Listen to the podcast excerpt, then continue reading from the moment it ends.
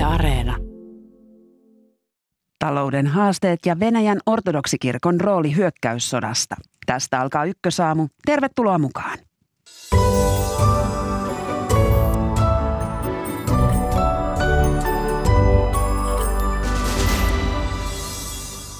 Menokehykset paukkuvat, velkaa otetaan lisää ja työtaistelut ovat käynnissä. Miten Suomen talouden käy, kun Venäjän hyökkäyssota Ukrainaan toi uuden kierteen maailman ja Suomen talouteen? Lähetyksen aluksi politiikko Raati. Puoli yhdeksältä päivitämme Ukrainan tilanteen. Venäjän ortodoksikirkko on valjastettu presidentti Vladimir Putinin valloitussotaan. Puolen tunnin kuluttua keskustelemme siitä, miten ortodoksikirkko on mukana Venäjän propagandassa ja miten se hajottaa myös koko kansainvälistä ortodoksiyhteisöä. Ohjelman lopuksi otamme yhteyden Liettuaan, joka on vastaanottanut paljon ukrainalaisia pakolaisia. Minä olen Marjo Näkki ja tämä on Ykkösaamu. Hyvää huomenta.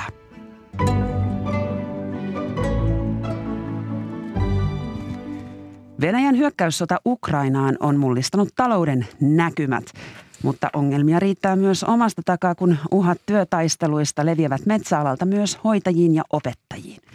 Tervetuloa Ykkösaamuun kokoomuksen kansanedustaja Paula Risikko. Kiitoksia, hyvää huomenta. Vihreiden kansanedustaja Sofia Virta, tervetuloa. Kiitos. Ja sosiaalidemokraattien kansanedustaja sekä valtiovarainvaliokunnan puheenjohtaja Johannes Koskinen, huomenta. Hyvää huomenta. Metsäyhtiö UPM ja Paperiliitto, heidän Vuoden alusta kestäneeseen työtaisteluun saatiin eilen illansuussa yllätyskäänne, kun sovittelija Leo Suomaa antoi sovintoesityksensä osapuolille. Yllättävä esityksessä oli sen pitkä vastausaika yli kaksi viikkoa. Kyse on siis UPMn selluliiketoiminnasta. Kommenttiin hämmättääkö Paperiliiton lakoille loppupaula Risikko? No saa nähdä nyt, että tietysti näinä aikoina toivoisi, että sopimus löytyy ja, ja äh, luotan äh, Leo Suomaahin, joka on oma on ollut aikoina silloin, kun oli ministeriössä, niin oli osastopäällikkönä siellä ja koen, että hän on kyllä varmasti niin kuin miettinyt kolikon kaikki puolet ja toivon, että sopimus löytyy. Ja en yhtään ihmettele tuota pitkää vastausaikaa, siis tilannehan on hyvin vaikea tuttu mies, Suomaa kyllä, luottamusta kyllä, löytyy. Kyllä. No arvioiden mukaan pitkä vastausaika sovintoesitykselle johtuu siitä, että neuvottelut UPMn muiden liiketoimintojen osalta jatkuvat ja niiden toivotaan ratkeavan tällä välin. Johannes Koskinen, onko realistista odottaa ratkaisuja myös muissa UPMn liiketoiminnoissa? No tärkeää se joka tapauksessa on, että saada ratkaisuja. Nythän meillä on muuttunut tilanne metsäteollisuudessa. Raakapuun tuonti Venäjältä on käytännössä loppunut. Pitää hakea niitä kansallisia keinoja, joilla pystyttäisiin tuotantoa lisäämään ja jatkamaan. Myöskin tuo, että UPMnkin pitäisi harkita niitä ratkaisuja, mitä on tehty paperituotannon alasajamisessa, kun nyt selvästi esimerkiksi sanomalehtipaperin tuonti Venäjältä lakkaa, niin suomalaiselle tuotannolle jopa tuotantolaitoksessa uudelleen käynnistämiselle pitää, pitäisi löytyä tilaa tai on mahdollista löytyä tilaa ja siinä on koko alan yhteinen intressi niin työnantajien kuin työntekijöidenkin. Sofia Virta, miltä kuulostaa se, kun puun tuonti Venäjältä sakkaa? Kääntyvätkö katseet sitten suomalaisen puun hakkuisiin? Se ei tarvitse vihreille olla hyvä uutinen. No ei, mutta totta kai se on ensisijaista, että meidän huoltovarmuus pitää toimia ja meidän talouden rattaat pitää pyöriä. Tietenkin on pyrkimys se, että kaikki päätökset, mitä tehdään, niin on sellaisia, että ne ei hidasta meidän niin kuin kunnianhimoisia tavoitteita ilmastonmuutoksen hillinnän suhteen, mutta totta kai myös vihreät on realisteja siinä, että meillä on nyt muuttunut sekä niin kuin turvallisuusympäristö ja sitä kautta myös talousympäristö varmasti hyvin pitkäksi aikaa. Ja tietenkin näissä, mitä tulee näihin niin kuin työmarkkinaosapuolten välisiin neuvotteluihin, niin toivottavahan on kaikkien osapuolten kannalta ja koko Suomen kannalta, että, että sopu löytyy mahdollisimman pian ja on semmoinen, mihin osapuolet aidosti voi sitoutua ja olla tyytyväisiä. No Ukrainan sota on mullistanut myös Suomen valtion taloudenpidon ja valtiovarainministeri Annikka Saarikko, joka on ollut tunnettu tiukan talouskurin pitäjä, niin on nyt todennut, että niin sanotuista menokehyksistä, menokehyksissä pysyminen ei ole realistista tänä eikä ensi vuonna. Velkaa otetaan suunniteltua enemmän. No otetaan sitten kierros, Johannes Koskinen, sinä olet hallituksessa keskustan kanssa, niin onko Saarikko nyt ikään kuin tullut vasemmistolaisten puolueiden linjalle tässä No ehkä on suhteellisen laaja konsensus hallituspuolueessakin, että muuttuneessa tilanteessa pitää tehdä uusia päätöksiä. Todennäköisesti myöskin tätä eurooppalaista vakausohjelmaa, sen tulkintaa muutetaan siten, että, että sallitaan tämän Ukraina kriisin johdosta, johdosta jonkun verran pidemmälle tuota talouden sopeuttamista meno- ja velkaraameihin. Mutta, mutta niin kuin pitkän tähtäimen linja on ollut hallituksella aika selvä, että pitää juuri työllisyysasteen nostamisella saada velkaantuminen rajattua ja, ja siinä mennään eteenpäin. Sen sijaan tämmöiset tähän hetkeen liittyvät mahdollisuudet tulkita toisin menokehyksiä, niin pitää käyttää hyväksi. Eli oletat, että EU on väljentämässä tulkintaansa myös tästä talouskurista ja tästä velkasuhteesta? Se on mahdollista, koska, koska tämä loi uuden aallon ikään kuin talouskriisi ja koronakriisin jatkoksi tämä Venäjän hyökkäys Ukrainaan. No Paula Risikko, onko kokoomuksella jo kauhukahvasta otettu kiinni, kun velanotto sen kun kiihtyy? No kyllä täytyy sanoa, että kun itsekin on ollut viisissä eri hallitusohjelmaneuvotteluissa ja aina on pitänyt säästää, aina on pitänyt jostakin ottaa pois ennen kuin on saatu jotain niin kuin tehdä, niin kyllähän tämä ihan on ollut kauhua katteltavaa, mutta tuota, ja nythän tällä hetkellä meillä on todella julkisen talouden alijäämä, eli julkiset menot rahoitetaan velalla. Ja ei kotitalouksissakaan voi niin tehdä, koska se pitkällä juoksulla ne pitää kuitenkin maksaa takaisin. Että kyllä vastaus on, että kauhulla on katsottu, mutta ymmärrän oikein hyvin toisaalta sen, että meillä on ollut vaikeita aikoja. Esimerkiksi koronan tilanteessa, niin, niin ne tällaiset niin kuin pakkotilanteet pitää hoitaa totta kai, mutta kyllä niin kuin pitäisi olla jo jotain ratkaisujakin siitä, miten sitä kakkua kasvatetaan, että meillähän on laarit ihan tyhjinä tällä hetkellä. Jos ajatellaan tällaista maataloustermiä, niin monellakin tavalla meillä on niin kuin rahalaarit aivan tyhjillänsä ammottavat. Nyt pitäisi miettiä, miten saadaan työllisyyttä nousemaan. On totta, että työllisyys on nyt parantunut ja meillä on myös taloudellista niin kuin, talouskin on, näyttää paremmalta kuin vielä vuosi sitten, mutta meillä on oikeasti tällainen niin kuin rakenteellinen alijäämä, että me kaikki julkiset menot rahoitetaan nyt velalla. Ja se ei pitkällä juoksulla kyllä hyvältä näytä. Ja kun katsoi valtiovarainministeri Saarikon kantaa, niin kyllä mä olisin toivonut, että siellä mietitään myöskin, miten kakkua kasvatetaan. Ja sehän kasvatetaan työllisyydellä sillä, että me saadaan jokainen työikäinen ja työkykyinen töihin. No Saarikko on siellä jakamassa maatalouden tukia 300 miljoonaa euroa lisää, jotta saataisiin omavaraisuutta.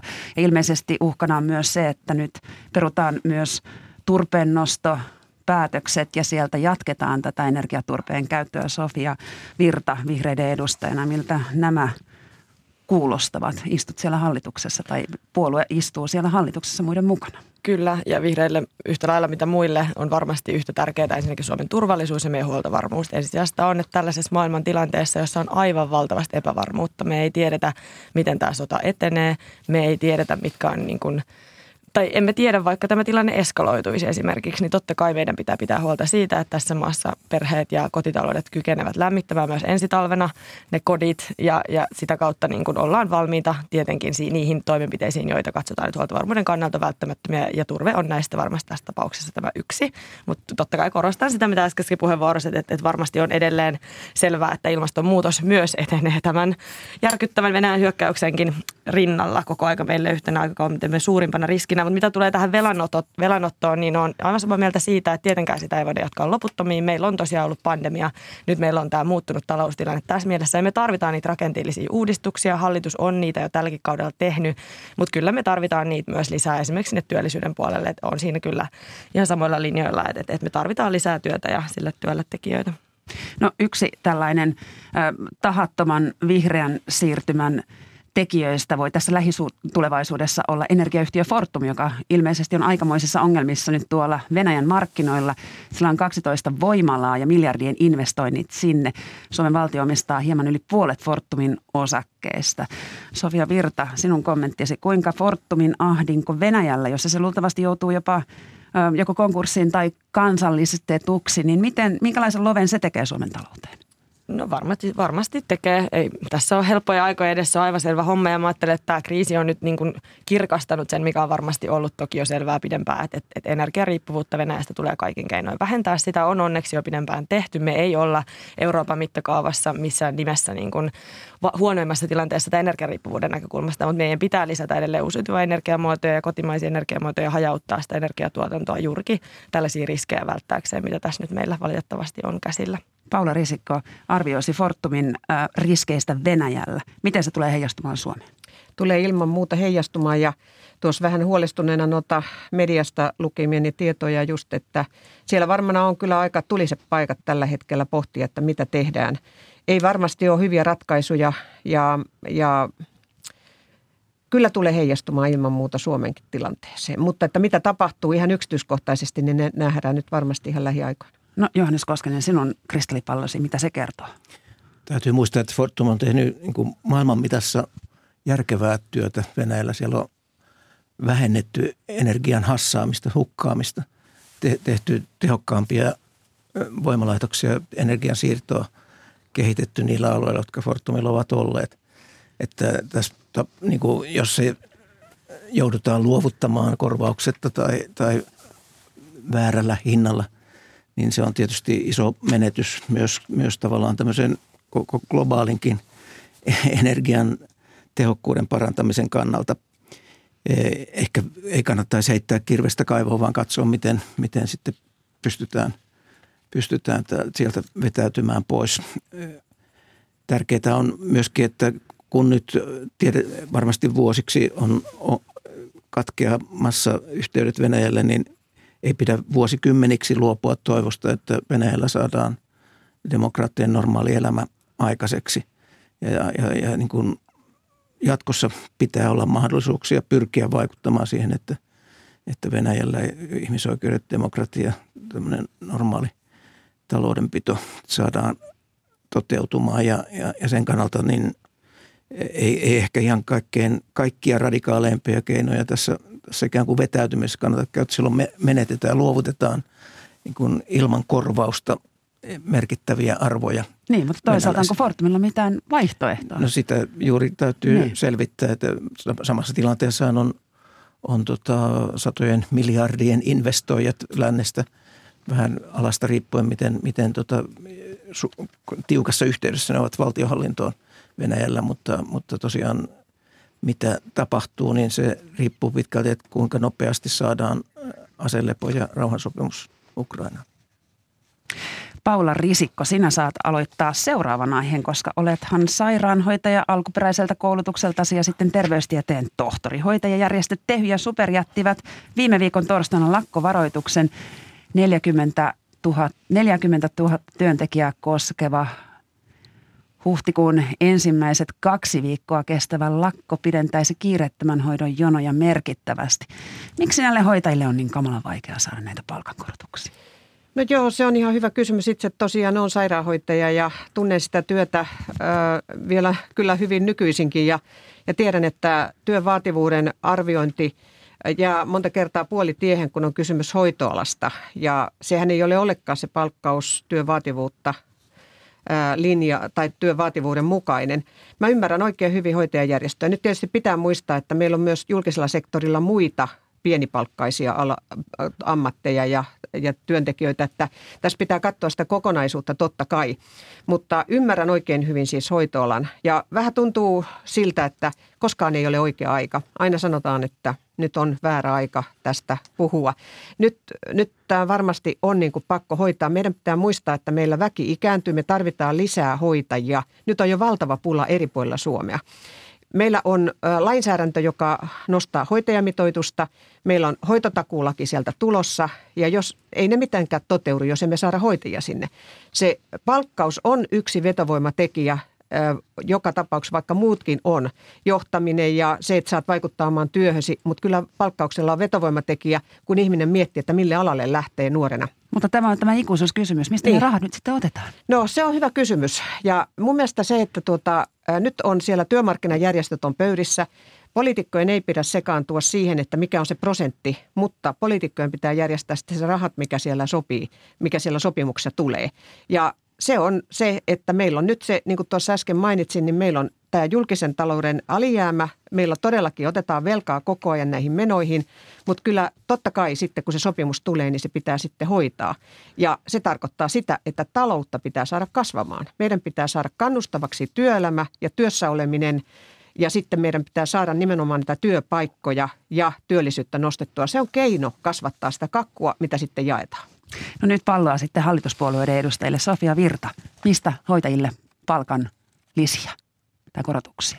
No on aivan edustajakollegan kanssa tästä siitä samaa mieltä, että poliitikkoina meidän ei tule niihin työmarkkinaosapuolten välisiin neuvotteluihin puuttua, mutta on aivan totta, että ongelma on kehittynyt pitkäajan kuluessa ja varmasti jokainen siellä alalla itsekin töitä tehneenä tietää sen, että se palkkataso ei vastaa sitä koulutusta useinkaan, eikä sitä työn vastuullisuutta. Ja jos mietitään, millaisista aloista meillä on kyse, niin meillä on aloista kyse, jotka on täysin kriittisiä, niin kuin pandemian aikana huomattiin, että jotta me yhteiskunta pyörii. Ja siellä on tämä hoitoala ja siihen liittyvät tukipalvelut muun muassa, mutta sitten on myös kasvatus- ja sivistysala, jolla on merkittävä rooli esimerkiksi siinä, että me pidetään huolta meidän osaamistasosta, että me pystytään kilpailukykyisenä maana jatkossakin. Mutta se, että mistä ne rahat, jälleen on helppo olla nyt oppositiopuolueen kanssa siinä ihan täysin samaa mieltä, että se työllisyys on kyllä se iso vastaus ja myös kysymysmerkki, koska me tiedetään, että ehkä ne helpot keinot työllisyyden lisäämiseksi on jo käytetty. Mutta mä itse ajattelen, että meidän pitää tehdä työn tekemisestä kannattavaa, myös yrittämisestä kannattavaa. Ja meidän pitää olla maa, johon halutaan investoida, johon halutaan sijoittaa, johon halutaan tulla töihin myös kauempaa. Ja siinä meillä on nyt myös aika paljon ehkä entistä enemmän työtä tehtävänä, sillä tiedämme, että meillä on aika iso raja tuon Venäjän kanssa tuossa vieressä ja se saattaa vaikuttaa meidän maariskiin tulevaisuudessa. Niin, että NATOon pitäisi mennä. No turvallisuuspolitiikka on myös meidän oman maan talouspolitiikkaa ja vaikuttaa meidän ratkaisut varmasti siihen, että miten turvalliseksi meille koetaan sijoittaa tai investoida. No Johannes Koskinen, hoitajat ja sen lisäksi opettajat ovat tässä nyt seuraavaksi vaatimassa kukkaron nyörejä auki. Miten varmistetaan se, että jonkinlaisia palkankorotuksia näille naisvaltaisille aloille saapuu? No tärkeää on tietysti, että julkinen talous kuitenkin hoidetaan hyvin tämmöisessä kriisitilanteessakin, mutta samaan aikaan oikeudenmukaista palkkakehitystä tuetaan näillä sopimusratkaisuilla. Ja siinä tarvitaan monivuotisia sopimuksia. Täytyy myös muistaa, että julkisella sektorilla kaiken aikaa pitää miettiä, miten keskitytään olennaiseen niissä työtehtävissä, työjärjestelyissä, johtamisessa. Ja esimerkiksi tämä suuri sote-uudistus mahdollistaa sen, että hyvinvointialueilla katsotaan ikään kuin järkevät hoitopolut saavutetaan myös tämmöisiä tuottavuusetuja. Ja se, se tarkoittaa sitä, että, että tavallaan pystytään maksamaan parempia palkkoja, jos keskitytään saavuttamaan niillä olemassa olevilla resursseilla enemmän tuloksia.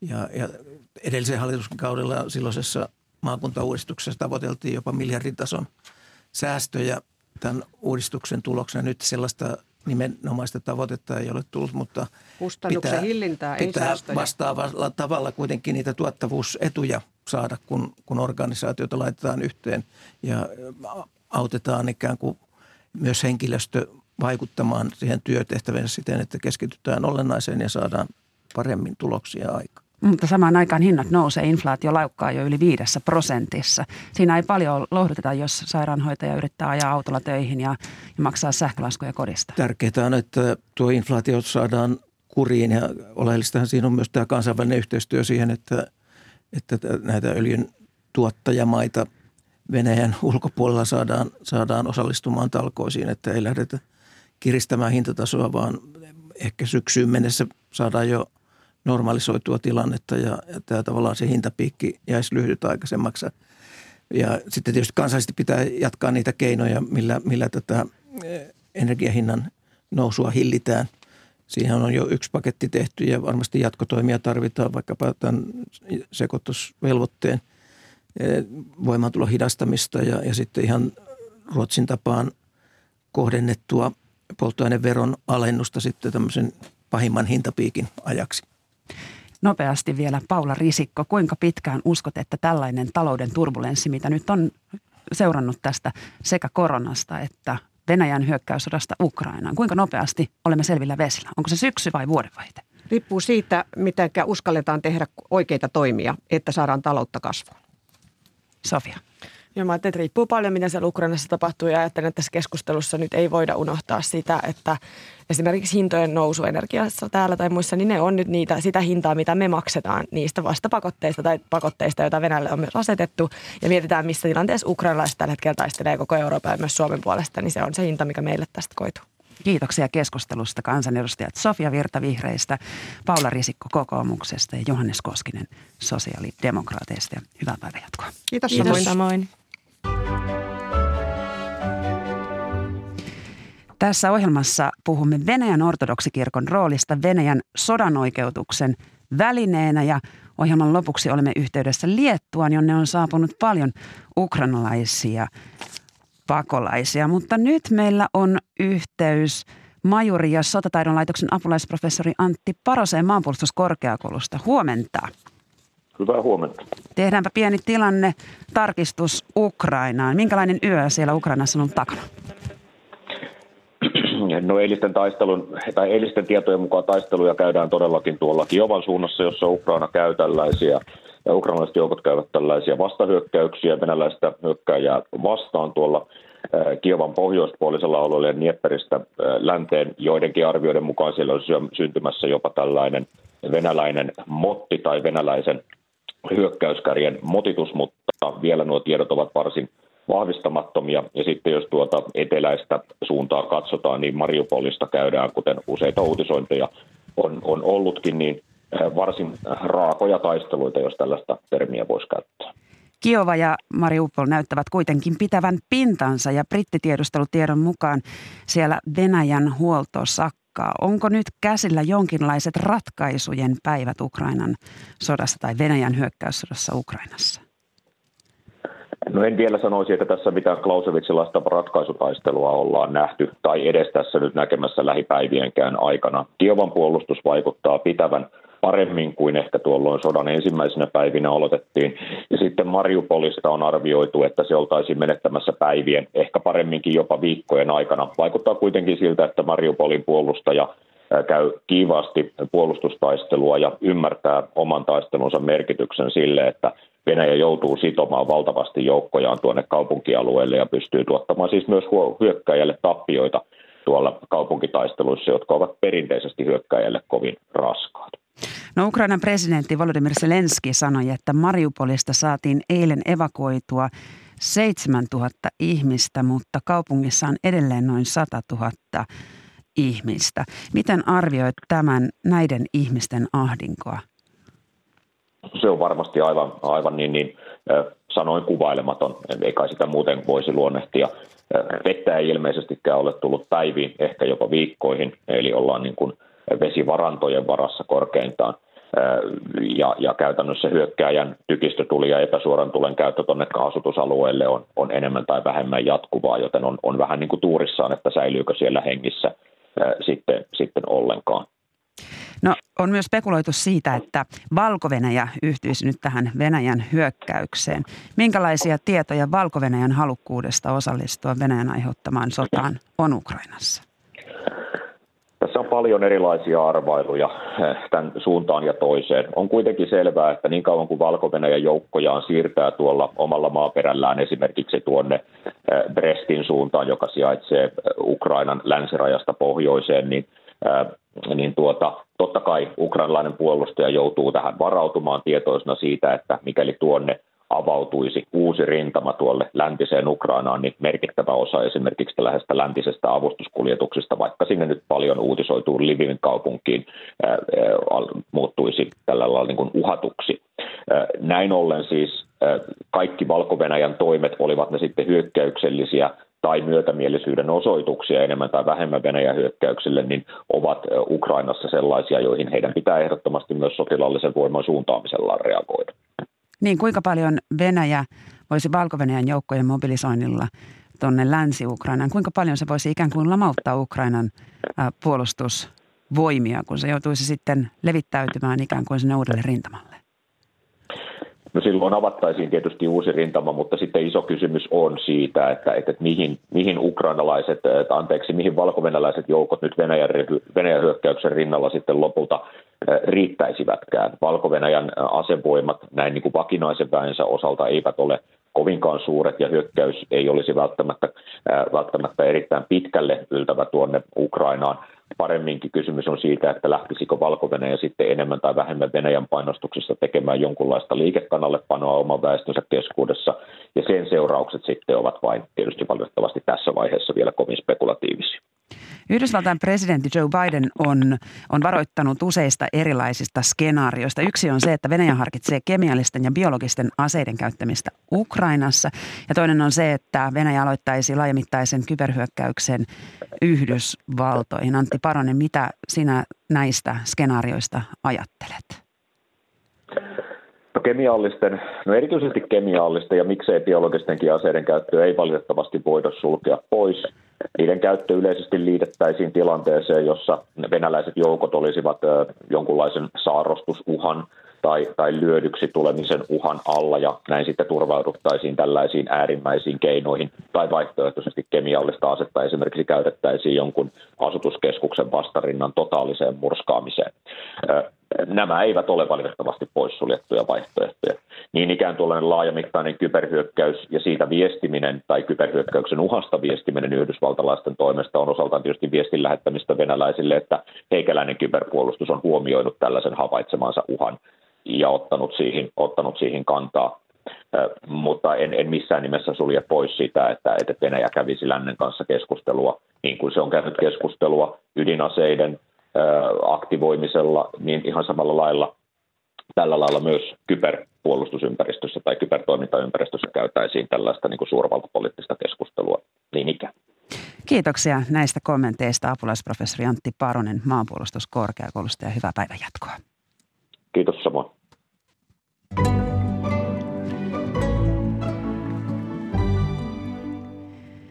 Sota, sodan alettua tai Venäjän hyökkäy, hyökättyä Ukrainaan on käynyt selväksi, että Venäjän ortodoksi kirkko ja sen johtaja Moskovan patriarkka Kirill tukevat Venäjän aloittamaa sotaa. Hyvää huomenta ja tervetuloa Ykkösaamuun koulutuspäällikkö Kaarina Aitamurto Aleksanteri Instituutista. Kiitos ja huomenta. Ja etäyhteydellä keskustelun osallistuu Helsingin yliopiston dosentti Jaakko Rusama. Hyvää huomenta. Hyvää huomenta. Millaisella retoriikalla Venäjän kirkon johtaja, tässä tapauksessa Moskovan patriarkka Kirill, oikeuttaa väkivalta- ja hyökkäyssotaa Ukrainassa? Ole hyvä Kaarina. No ensimmäinen ja ehkä tärkein siinä on se, että, että he niin kuin jatkaa sitä, mikä on ollut myöskin Kremlin näkemys, että Venäjä, Ukraina, Valko-Venäjä muodostaa tämmöisen yhteyden, että ne, nämä niin kuin kansalliset erot on keinotekoisia ja tällä tavalla vihjaa sitten ne myöskin siihen Ukrainan valtion keinotekoisuuteen, ukrainalaisen identiteetin keinotekoisuuteen, mikä tietysti herättää paljon vastarintaa. Mutta niin, äh, tämä jotenkin niin kuin tuodaan tähän tämä tämmöinen, tämmöinen tota, uskonnollinen tasoaspekti, että, että sitten usein jopa tämä sota esitetään tämmöisenä niin kuin hyvän – voimat vastaan pahat ja tällä tavalla tämmöisenä niin kuin lopullisena viimeisenä taisteluna. Jonkinlaisena myyttisenä uskonsotana. Kyllä. Joo. No dosentti Jaakko Rusama, kuinka hyvin tällainen ortodoksikirkon mukanaolo Putinin valloitussodassa, kuinka hyvin tällainen ulottuvuus puree sitten venäläisiin? Sitä on hirveän vaikea sanoa johtuen siitä, että Venäjän ortodoksinen kirkko on hyvin hierarkkinen kirkko. Ja jotkut sanovat, että, että tavallinen kristikansa tai ortodoksisten seurakuntien jäsenet eivät välttämättä ota edes kantaa asiaan, koska se, se spiritualiteetti tai tämmöinen hengellinen ulottuvuus elää omaa elämäänsä. Siis uskotaan sitä, mitä kirkon johto sanoo. Ja, ja tähän vielä liittyneenä on, on se valtiovallan voimakas paino, painostus. Tällä hetkellä poliittinen johto on, on määrännyt, että kaikki uskontokunnat ja kirkkokunnat tukevat vahvasti valtion ö, tätä poli- politiikkaa, josta ei, ei saa edes käyttää sanaa san, sota. Kaarina Aitamurto, Neuvostoliiton aikana ortodoksikirkko oli kielletty, mutta missä vaihe... Ei, ei itse asiassa ollut kielletty ja, ja tota, ortodoksinen kirkko samoin kuin, kuin ne muutkin uskonnolliset yhteisöt, jotka sai, sai luvan toimia, niin heidät oli valjastettu tähän niin kuin Neuvostoliiton PR-työhön, että toisaalta he niin kuin olivat esimerkkinä maailmalle, että Neuvostoliitossa mukamassa olisi uskonnonvapaus ja sitten toisaalta he olivat hyvin aktiivisia erilaisilla kansainvälisillä areenoilla, jossa he toivat esiin tämmöisiä esimerkiksi rauhan, rauhaan tähtääviä aloitteita, jotka tietysti oli suurelta osin ihan niin kuin kommunistisen puolueen keskuskomitealta. Ja tota, on sanottu, että sekä ortodoksissa kirkossa että ylipäätänsä uskonnollisissa yhteisöissä oli hyvin vaikea päästä uskonnolliseen koulutukseen tai saada virkaa, jos se ei ollut jonkinlainen yhteys KGP. Eli, eli se oli tosiaan niin kuin hyvin paljastettu poliittisiin tarkoituksiin, mutta periaatteessa kyllä toimii.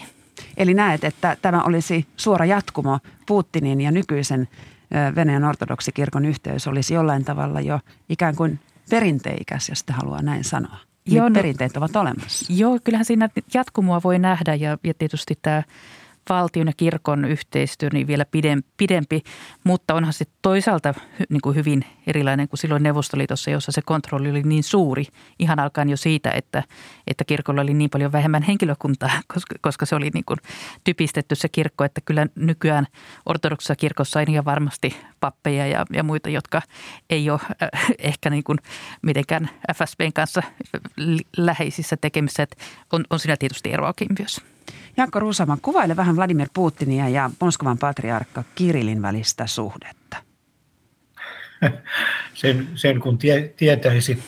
Tässä pitää muistaa se, että, että oikeastaan molemmassa tapauksessa sekä Putinin ympärillä että patriarkka Kirilin ympärillä on aika pieni joukko, jolloin se päätöksenteko tapahtuu aika pienellä joukolla. Mutta se, mikä tässä on ehkä lisäisin tuon, mitä Kaarina ihan viisasti totesi, että siis tämä on jollain tavalla monimutkainen kysymys, jos ajatellaan sitä, että 20, 30, 40-luvulla Stalinin aikana Venäjän ortodoksisen kirkkoa vainottiin ihan silmittömästi. Tuhansia pappeja ja pispuja tapettiin ja luostareita suljettiin ja kirkkoja tuhottiin. Sitten toisen maailmansodan loppuvaiheella Stalin yhtäkkiä tarvitsi kirkon apua ja kirkko sitoutui kaikkeen puolueen määräyksiin kirkko sai pikkusen elintilaa. 50-luvun lopulla, 60-luvun alussa Rutsevin aikana kirkkoa taas vainottiin erittäin vahvasti. Ja, ja silloin sen jälkeen sitten kirkko on taas saanut tämmöistä elintilaa, jolloin kirkko näyttää, ainakin meille tuntuu siltä, että kirkko maksaa tiettyä hintaa. Ja, ja sanoisin, että ekumeenisesti, ja tämä on hyvin selvästi tullut nyt esille, että että kristillisen kirkon olemuksen kannalta on, on ongelmallista, jos, jos kirkko menettää oman olemuksensa tai identiteettinsä, niin kuin tässä tapauksessa on tapahtunut. No Kaarina Aitamurto, sinä kuvasit, että, että nimenomaan Kirill on hitsannut nykyisen Venäjän ortodoksikirkon Putinin tai Kremlin kantaan. Joo. Ja, ja, ja tuossa, mikä tuli esiin juuri tämä, että kirkko maksaa tiettyä hintaa tästä yhteistyöstä ja tuntuu, että se on semmoinen tragedia tai semmoinen mm. iso kysymys ortodoksien kirkolla koko sen historian ajan se suhdevaltion. Ja, ja se, että kun he joutuivat taipumaan tähän yhteistyöhön neuvostoviranomaisten kanssa, niin miten se niin kuin kuitenkin vahingoitti moraalisesti sitä kirkkoa. Niin, niin mun mielestä tässä on kyllä ero ö, Aleksi toisen, joka oli patriarkka ennen Kirilliä ja sitten Kirillin aikana – että jotenkin näytti siltä, että Aleksi toinen pyrki enemmän vähän niin kuin pitämään kirkkoa itsenäisenä ja jopa antamaan itsenäisiä lausuntoja. Kun taas sitten Kirilo jotenkin niin kuin kritiikittömämmin ensinnäkin suhtautunut yhteistyöhön valtion kanssa, että halunnut sitoa kirkkoa selvemmin valtion ja sitten niin kuin antanut tukea erilaisille poliittisille päätöksille epäröimättä. Mm, mutta saman aikaan Kirillä ei tietenkään ole ollut sellaista poliittista valtaa – Joo, ja poliittista valtaa tavallaan niin kuin eri tasoilla, että siis ortodoksinen kirkko on saanut valtaa monissa asioissa. Ihan siis sosiaalipolitiikkaa, se on tehnyt aloitteita, aloitteita läpi, on saanut ihan siis kulttuuripolitiikkaan alkaen. Mutta se, että äh, esimerkiksi tämä Ukrainan sota, niin jotenkin olisi hyvin vaikka, koska se on niin selkeästi, samoin kuin Krimin valtaus, vastoin kirkon etuja, että sillä kirkolla on selkeät rajat, että mihin se pystyy vaikuttamaan ja kuinka paljon, että, että jotenkin sitä on vaikea sanoa, koska me ei tiedetä, mitä Kirill ja Putin on keskenään puhunut tai, tai, tai tota, tästä tosiaan tämän pienen, pienten piirien päätöksenteosta, mutta niin tuntuisi hyvin vaikealta, että ortodoksinen kirkko olisi toisaalta pystynyt myöskään estämään tätä sotaa, vaikka se on sen etuja vastaan. No Jaakko Rusama, minkälainen on Kirillin Kirillin tällainen riippuvuussuhde Kremlistä tällä hetkellä? No se melkein tuli tuossa jo e-, esille, että siis se liikkumatila on, on rajallinen ja, ja ulkopuolelta voisi sanoa näin, että Venäjän ortodoksen kirkon johto on tehnyt tässä valinnan. Ja niitä valintoja on tehty aikaisemmin. Tämä oli, tämä oli hyvä huomio, että, että Kirillin edeltäjä Aleksi toinen, joka siis nimeltään Riedikertan Baltian saksalaisia, hän, hän oli patriarkkana kylmän sodan päättymisen jälkeen, siis 90-luvun alusta alkaen. Ja hänellä oli kansainvälisesti, itsekin olen, tapasin hänet monta kertaa, hän, hänellä oli pyrkimys tuoda Venäjän ortodoksinen kirkko tämmöiseen kansainväliseen keskusteluun siinä mielessä hyväksyttäväksi ja, ja, ja itsenäiseksi toimijaksi, jolla on kuitenkin semmoinen lievä kriittinen suhtautuminen valtiovaltaan. Nyt tämä aikakausi on päättynyt. Kirill myötäilee e-, enemmän kuin vahvasti valtionjohtoja ja tekee sen kirkon oman olemuksen kannalta aika ongelmalliseksi. No Karin Aitamurto, ortodoksikirkko on myös hyvin vahva tällaisten vanhollisten konservatiivisten perhearvojen kannattaja ja jopa abortin vastainen, niin, niin onko tämä ollut myös osaltaan auttamassa Kremliä tässä lännen vastaisessa propagandassa, jossa länsi kuvataan moraalittomana, liian liberaalina mantereena? On, on kirkolla ollut suuri, suuri rooli tässä propagandassa ja pehmeän, niin sanotun pehmeän vallan aseena, missä on kirkon edustajat, on matkustellut maailmalla ja, ja esiintynyt erilaisissa ympyröissä, tota, kerännyt liittolaisia ja yllättävää itse asiassa se, että vähän samalla tavalla on islamilaisia toimijoita rekrytoitu sekä, sekä niin kuin uskonnollisia johtajia että sitten esimerkiksi vaikka Tsetsenian johtajana edespäin luomaan suhteita vaikka islamilaiseen maailmaan. Mutta mut yllättävää kyllä osittain ortodoksinen kirkko on myöskin tehnyt tätä, eli solminut suhteita myöskin konservatiivisiin tahoihin vaikka islamilaisessa maailmassa. Eli, eli tämä on niin kuin – ollut selvästi epäilemättä niin kuin tehokas pehmeä vallan ase ja, ja tosiaan se, mitä nyt tässä tapahtuu, niin, niin se, se, valuu, se työ valuu niin kuin aika lailla ainakin lännessä hukkaan, ei ehkä välttämättä kaikkialla maailmassa, mutta niin. Jaakko Ruusama, miten sinä arvioit tuota Venäjän ortodoksikirkon kansainvälistä asemaa tällä hetkellä? Se on, minusta se on tällä hetkellä ongelmallinen.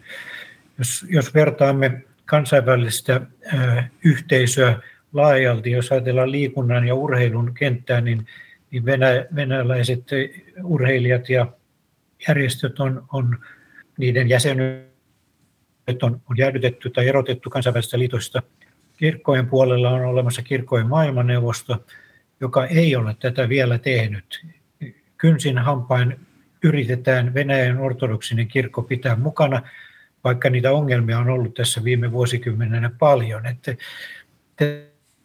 Tämä on aika, aika hankala uskonnollisilla yhteisöillä. Toisaalta halutaan pitää nämä, yhteydet voimassa, mutta toisaalta ei voi, voida mitenkään hyväksyä sitä, että uskonnollinen yhteisö eh, ikään kuin siunaa tällaisen hyökkäyssodan, joka sotii kaikkea uskonnollisten yhteisöjen periaatteita vastaan.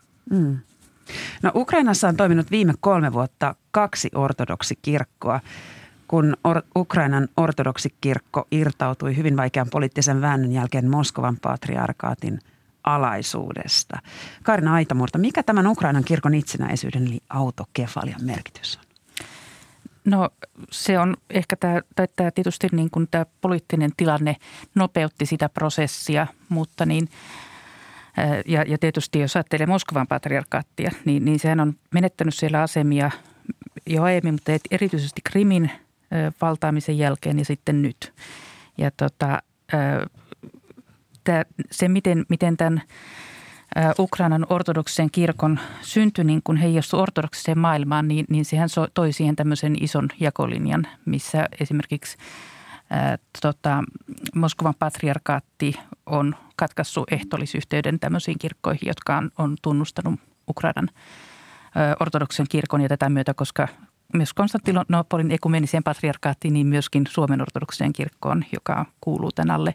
Että se on niin kuin mullistanut ortodoksista maailmaa, mutta jotenkin nyt, nyt kun tämän, tämän sodan myötä niin, niin näyttää aika selkeältä, että se Ukrainan ortodoksinen kirkko tulee tietysti niin kuin vielä vahvistamaan asemia ja nyt on jo ollut, että monet Moskovan patriarkaattiin kuuluvat seurakunnat haluaisivat vaihtaa kirkkoa ja, ja, ja siellä on esimerkiksi Moskovan patriarkaatin metropoliitta Onufri on, on myöskin tuominut tämän. Eli nimenomaan Ukrainassa olevan kirkon Joo, mutta edustajan. Ukrainassa Moskovan patriarkaatti mm. just näin, kyllä.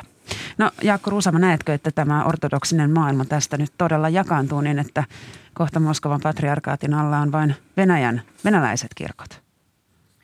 Ehkäpä näin, näin voi tapahtua. Tämähän on pitkä jännitteinen tilanne, kun ortodoksisessa, ortodoksisessa maailmassa erässä mielessä voidaan sanoa, että on maailmassa on vain yksi ortodoksinen kirkko, ja sitten orientaaliset ortodoksiset kirkot. Tämä yksi ortodoksinen kirkko jakaantuu patriarkaatteihin, ja niiden joukossa tämä Konstantinopolin ekumeninen patriarkaatti on numero yksi.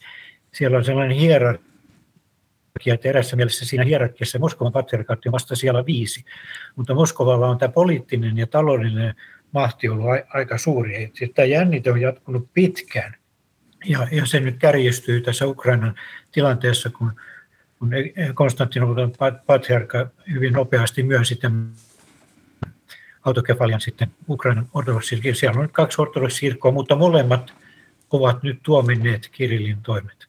Hmm. No Kaarina Aitamurta, mitä tämä tekee nyt sitten Suomen ortodoksikirkon ja sitten taas toisaalta Venäjän ortodoksin kirkon välisille suhteille tämä Ukrainan Venäjän aiheuttama sota? No kyllähän se vaikeuttaa.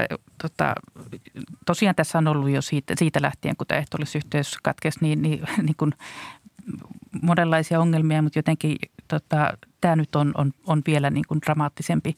Ja juuri niin kuin Jaakka sanoi, että kun eihän, tota, ehkä ei varmasti kirkot mielellään täysin lopeta ihan, ihan niin kuin – yhteistyötä tai mitään kaikkia siteitä lopullisesti, mutta toisaalta tässä on pakko ottaa kuitenkin kantaa siihen, että tämmöistä ei voida hyväksyä. Ja Suomen ortodoksinen kirkkohan on tehnyt juuri näin, että niin tota, hirveän vaikea nähdä, että miten, miten sitten jatkossa, jos kun sota loppuu ja, ja mitä sen jälkeen Venäjällä tapahtuu, että miten niitä suhteita on mahdollista elvyttää. Mutta tosiaan, ja ei pelkästään Suomen ortodoksen kirkon kanssa, vaan, vaan myöskin suomalaiset Suomen luterilainen kirkko on myöskin hyvin vaikeassa asemassa.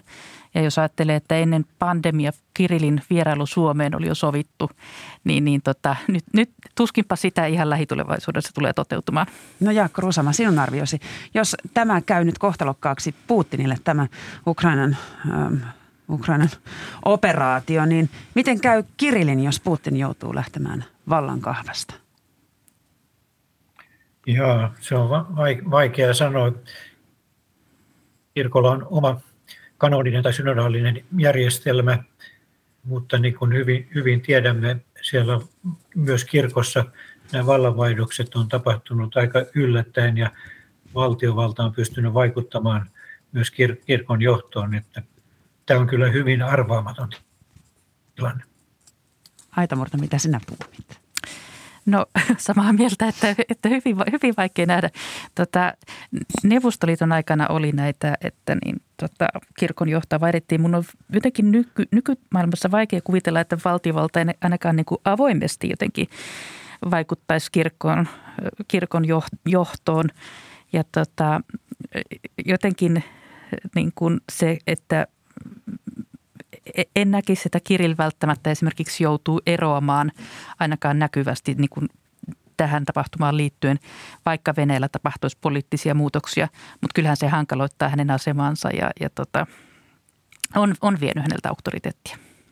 Kiitoksia keskustelusta koulutuspäällikkö Kaarina Aitamurto Aleksanteri instituutista ja etäyhteydellä keskusteluun osallistunut Helsingin yliopiston dosentti Jaakko Rusama. Kiitos. Kiitos. Kiitos. Moni sodan alta pakoon lähteneistä ukrainalaisista on jäänyt lähimaihin Puolaan ja Baltiaan. Liettuaan saapuu rajan yli edelleen noin tuhat ukrainalaispakolaista päivässä. Huomenta Vilnaan suurlähetystön päällikön sijainen Elina Rimppi.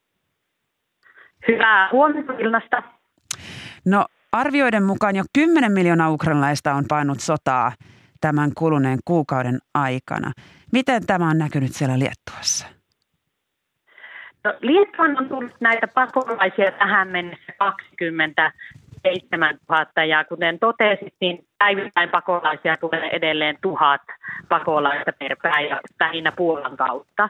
Ja pakolaista on otettu täällä Liettuassa nopeasti, nopeasti osaksi yhteiskuntaa. Täällä on helpotettu maahantulomenettelyjä niin, että pakolaiset pääsisivät hyvin nopeasti töihin ilman erityistä työlupaa ja 1200 pakolaista on jo työllistynyt. Vastaavasti lapset on sitten jo aloittaneet koulun tai päiväkodin ja tätä tietenkin helpottaa se, että monet näistä Ukraina pakolaista osaa Venäjää ja tuossa on myös venäjänkielisiä kouluja.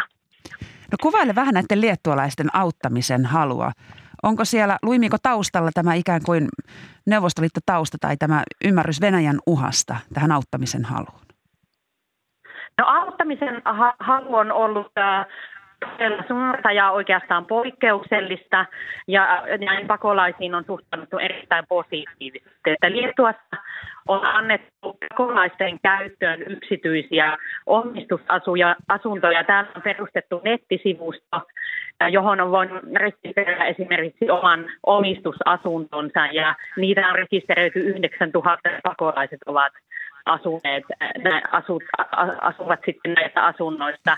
Myös tämän lisäksi ensimmäisenä sotapäivinä vaatteita ja leluja kerättiin 50 rekaalista yhden päivän aikana. Että tämä ehkä kuvastaa sitä, että kuinka liittualaiset ovat valmiita auttamaan tässä tilanteessa. No mihin nämä ukrainalaiset pakolaiset ovat Liettuassa asettuneet? No pääasiassa vastaanottokeskuksiin ja sitten näihin yksityiseen, yksityisiin asuntoihin. Että pakolais, pakolaiset siirtyvät vastaanottokeskuksista kunnalliseen majoitukseen tai yksityismajoitukseen ja näitä vastaanottokeskuksia on perustettu uusia. Vilnaan tulee eniten pakolaisia, mutta noin puolet ovat majoittuneet näistä, näistä sitten ihan äh, lähiomaisten ja sukulaisten yksityisten ihmisten omissa kodeissa. Hmm. No Elina Rimppi, viime syksynä Liettuan tuli paljon maahantulijoita valko ja maa julisti sen vuoksi poikkeustilan. Tämä, ei nyt taida olla lainkaan verrannollinen tilanne tuohon, mitä syksyllä nähtiin. No, tilanne on, on hyvin erityyppinen. valko Liettuaan tuli viime syksynä 4200 laittomasti maahantulosta siirtolaista. Että kyse oli nimenomaan laittoman maahantulon vuoksi tulleista siirtolaista, eikä niinkään sotaa pakenevista pakolaisista. Ja tätä kutsuttiin valko hybridioperaatioksi. Useammat näistä viime syksyn siirtolaisista eivät ole välttämättä hädänalaisessa tilanteessa, vaan monet heistä etsi parempaa elämää. Että nyt tilanne on näyttää liettualaista hyvin erilaisilta ja pakolaisia halutaan auttaa nyt kaikki keinoin. Mm. Onko näillä ukrainalaisilla kuitenkin tavoitteena se, että oleskelu Liettuassa olisi nyt vain väliaikaista tai pyrkivätkö he mahdollisesti lähtemään siitä vielä eteenpäin? No, luulen, että moni heistä jää tänne, koska täällä on 30 000 ukrainalaisen yhteisö ollut jo ennen tätä sotaa. Ja nyt Liettua pyrkii hyvin nopeasti myös työllistämään näitä, näitä pakolaisia. Kuten sanoin jo, niin 1200 pakolaista on, on työllistynyt Ukrainassa, joten moni varmasti sitten jää tänne. Myös venäjän kielen taito auttaa toki pärjäämään täällä, täällä Liettuassa. Kiitoksia näistä tiedoista Vilnaan suurlähetystön päällikön sijainen Elina Rimpi ja hyvää päivänjatkoa sinne Liettuaan. Kiitoksia ja hyvää päivänjatkoa. Hyvää huomenta Yle Radio 1 kuuluttaja Jalmari Laine. Oikein hyvää huomenta. Yle Radio 1 ykkösaamun jälkeen kuuntelemme tietysti uutiset ja muistojen Boulevardin, mutta mitä mahdollisesti suosittelisit myöhemmin ajankuluksi kanavalla? No kaikkia, mitä vuorokauden mittaan tulee, mutta tietysti tämä historian poliittinen käyttö puhuttaa. Tämä niin sanottu sepitehistoria oikean historian marginaaleissa, näin sitä kutsuu kulttuurihistoria dosentti Reima Välimäki. Hän on Kalle Haatasen tämän viikon ohjelman vieraana kertomassa tästä politiikan väärinkäytö, historian väärinkäytöstä politiikassa näin päin 12 uutisten jälkeen. No, mutta sitten kun mennään esihistorialliseen aikaan, niin sieltähän löytyy kielten esivanhempia. Sieltä löytyy muun muassa Kanta Suomi ja nyt menemättä mihinkään haluamatta rakentaa sen pohjalle mitään mytologioita tai suursuomalaisia hankkeita ihan puhtaan, puhtaasta uteliaisuudesta. Ja kielitieteen näkökulmasta niin Aristoteleen kantapäässä Janne Saarikivi, professori, on sitten vieraana kertomassa vähän, että miten tutkia ikivanhaa kieltä, jota ei ole kirjoitettu. Hmm. Herättää kysymyksiä. En itse ole filologi enkä lingvisti, mutta ehkä 14.30, jos olen kuulolla vielä silloin, niin tota, tulen hieman viisaammaksi.